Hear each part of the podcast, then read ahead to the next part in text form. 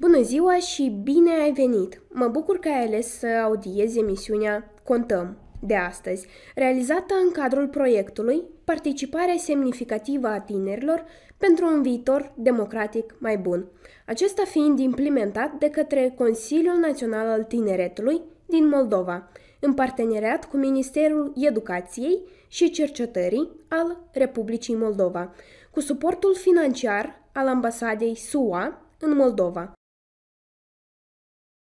Astăzi o avem alături de noi pe Aliona Isac, ambasadoare pentru obiectivele de dezvoltare durabilă, o tânără motivată de a face mari schimbări în domeniul ecologiei. Ea este cea care mereu a pledat pentru implementarea principiilor acestea și pentru dezvoltarea sectorului dat, implicându-se activ în diverse proiecte, programe și activități. Bine ai venit! Vă salut! Sunt aici să abordăm împreună o problemă actuală și anume problema schimbărilor climatice.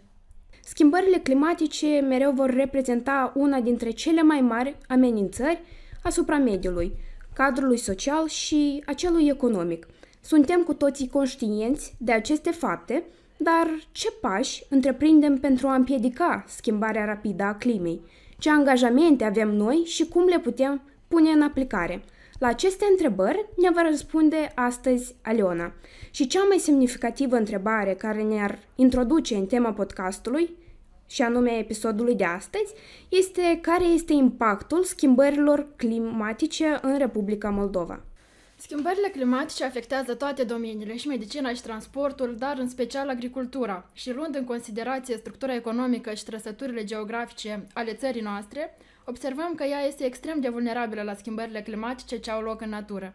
Un aspect cheie este faptul că agricultura ofer, oferă resurse de trai pentru mai mult din jumătate de populație, iar sectorul dat este slab dezvoltat din punct de vedere tehnologic și nu este suficient de adaptat la schimbările climatice. Astfel vom avea de suferit în, în urma secetelor, inundațiilor, temperaturilor extreme, înghețurilor timpurii și tardive, etc. Suntem cu toții conștienți despre problemele majore cu care ne confruntăm atât la nivel național cât și la nivel internațional și vreau să te întreb dacă există careva instrumente, cadre legale la nivel internațional pentru diminuarea și adaptarea la schimbările climatice. La nivel internațional, principalele surse de referință în acest domeniu sunt Convenția Cadru a Uniunii Europene cu privire la schimbările climatice, UNFCCC, de asemenea Acordul de la Paris, Cadrul Sendai și Agenda 2030 pentru obiectivele de dezvoltare durabilă. Republica Moldova este parte la aceste convenții și acorduri. Care este rolul acestor convenții, acorduri despre care ai menționat și oare reușesc ele să producă anumite modificări atât la nivel mondial cât și la nivel internațional în domeniul schimbărilor climatice? Prin diverse instrumente, Convenția cu privire la schimbările climatice încearcă să ne aducă mai aproape de schimbările climatice ca să fim conștienți de riscul acestora. Astfel, anual se organizează diverse evenimente și chiar anul acesta se va desfășura unul dintre cele de mai amploare evenimente internaționale și anume COP, Conference of Parties, care se traduce ca Conferința Părților. În domeniul schimbărilor climatice, părțile sunt guvernele care au semnat Convenția Cadru a Organizației Națiunilor Unite privind schimbările climatice, Copul reunește toate guvernele semnatare o dată pe an pentru a discuta despre cum să abordăm în comun schimbările climatice. Anul acesta are loc COP26. Copul este găzduit de o țară diferită în fiecare an. Prima întâlnire de acest gen a fost COP1 și a avut loc în Berlin, Germania, în 1995. COP26 a fost inițial programat să aibă loc în noiembrie 2020, dar a fost amânat cu un an din cauza pandemiei COVID-19. Anul acesta va avea loc în perioada 1-12 noiembrie la Glasgow, Marea Britanie, în parteneriat cu Italia. De obicei, la conferințe participă liderii mondiali, miniștri, dar și reprezentanți ai societății civile, afaceri, organizații internaționale și mass media. În ultimii ani se pune accent tot mai mult pe participarea tinerilor la aceste copuri, pentru că cu toții știm că lumea de mâine este lumea noastră.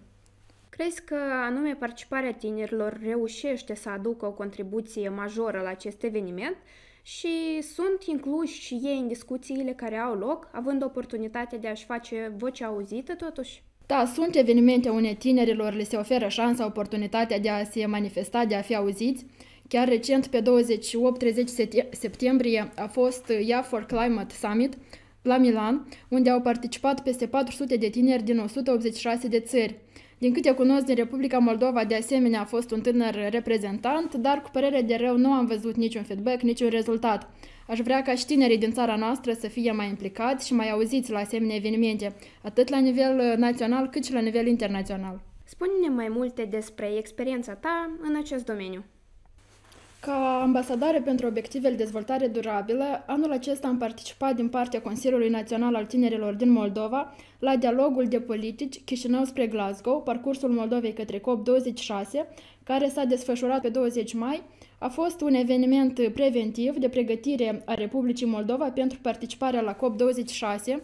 În cadrul acestui eveniment, împreună cu Consiliul Național al Tineretului, am avut și niște propuneri, niște recomandări care vin către guvernele uh, țărilor și în special către Republica Moldova, asigurarea participării active a tinerilor în procesele decizionale legate de mediu și în elaborarea politicilor de mediu, crearea unui hub cu privire la obiectivele de dezvoltare durabilă care să servească ca un laborator de inițiative ale tinerilor, acordarea tinerilor uh, suport și acces la proiecte și programe de granturi oferite de guvern, crearea unui centru național de adaptare la schimbările climatice și crearea, reînființarea centrelor pentru copii și tineret, tinerii naturaliști, care cândva existau și aveau destinație și program de activitate legat de educație ecologică, legat de protecția mediului, etc.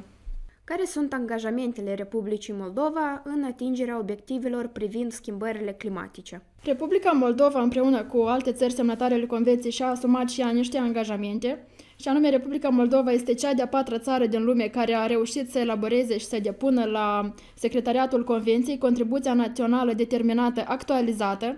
Prin această contribuție a sporit ambiția de reducere necondiționată a emisiilor de gaze cu efect de seră cu 70%, față de anul 1990 până în anul 2030.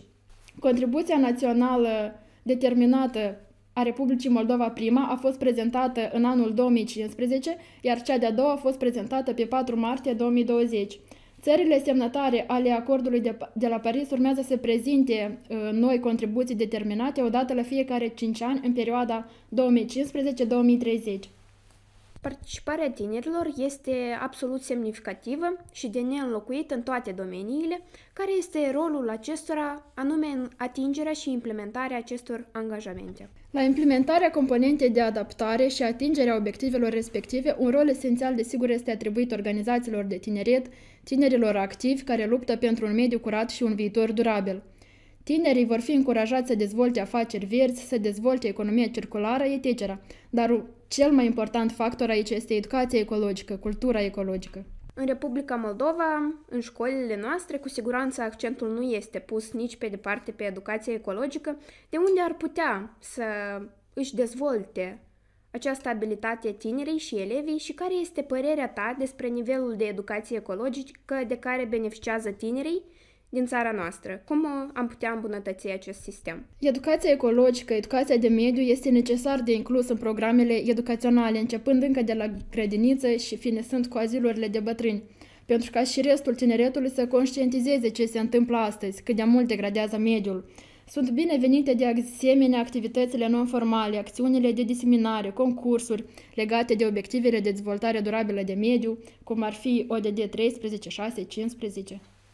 Am menționat despre anumite angajamente pe care și le-a luat Republica Moldova în ceea ce ține de încetinirea schimbărilor climatice.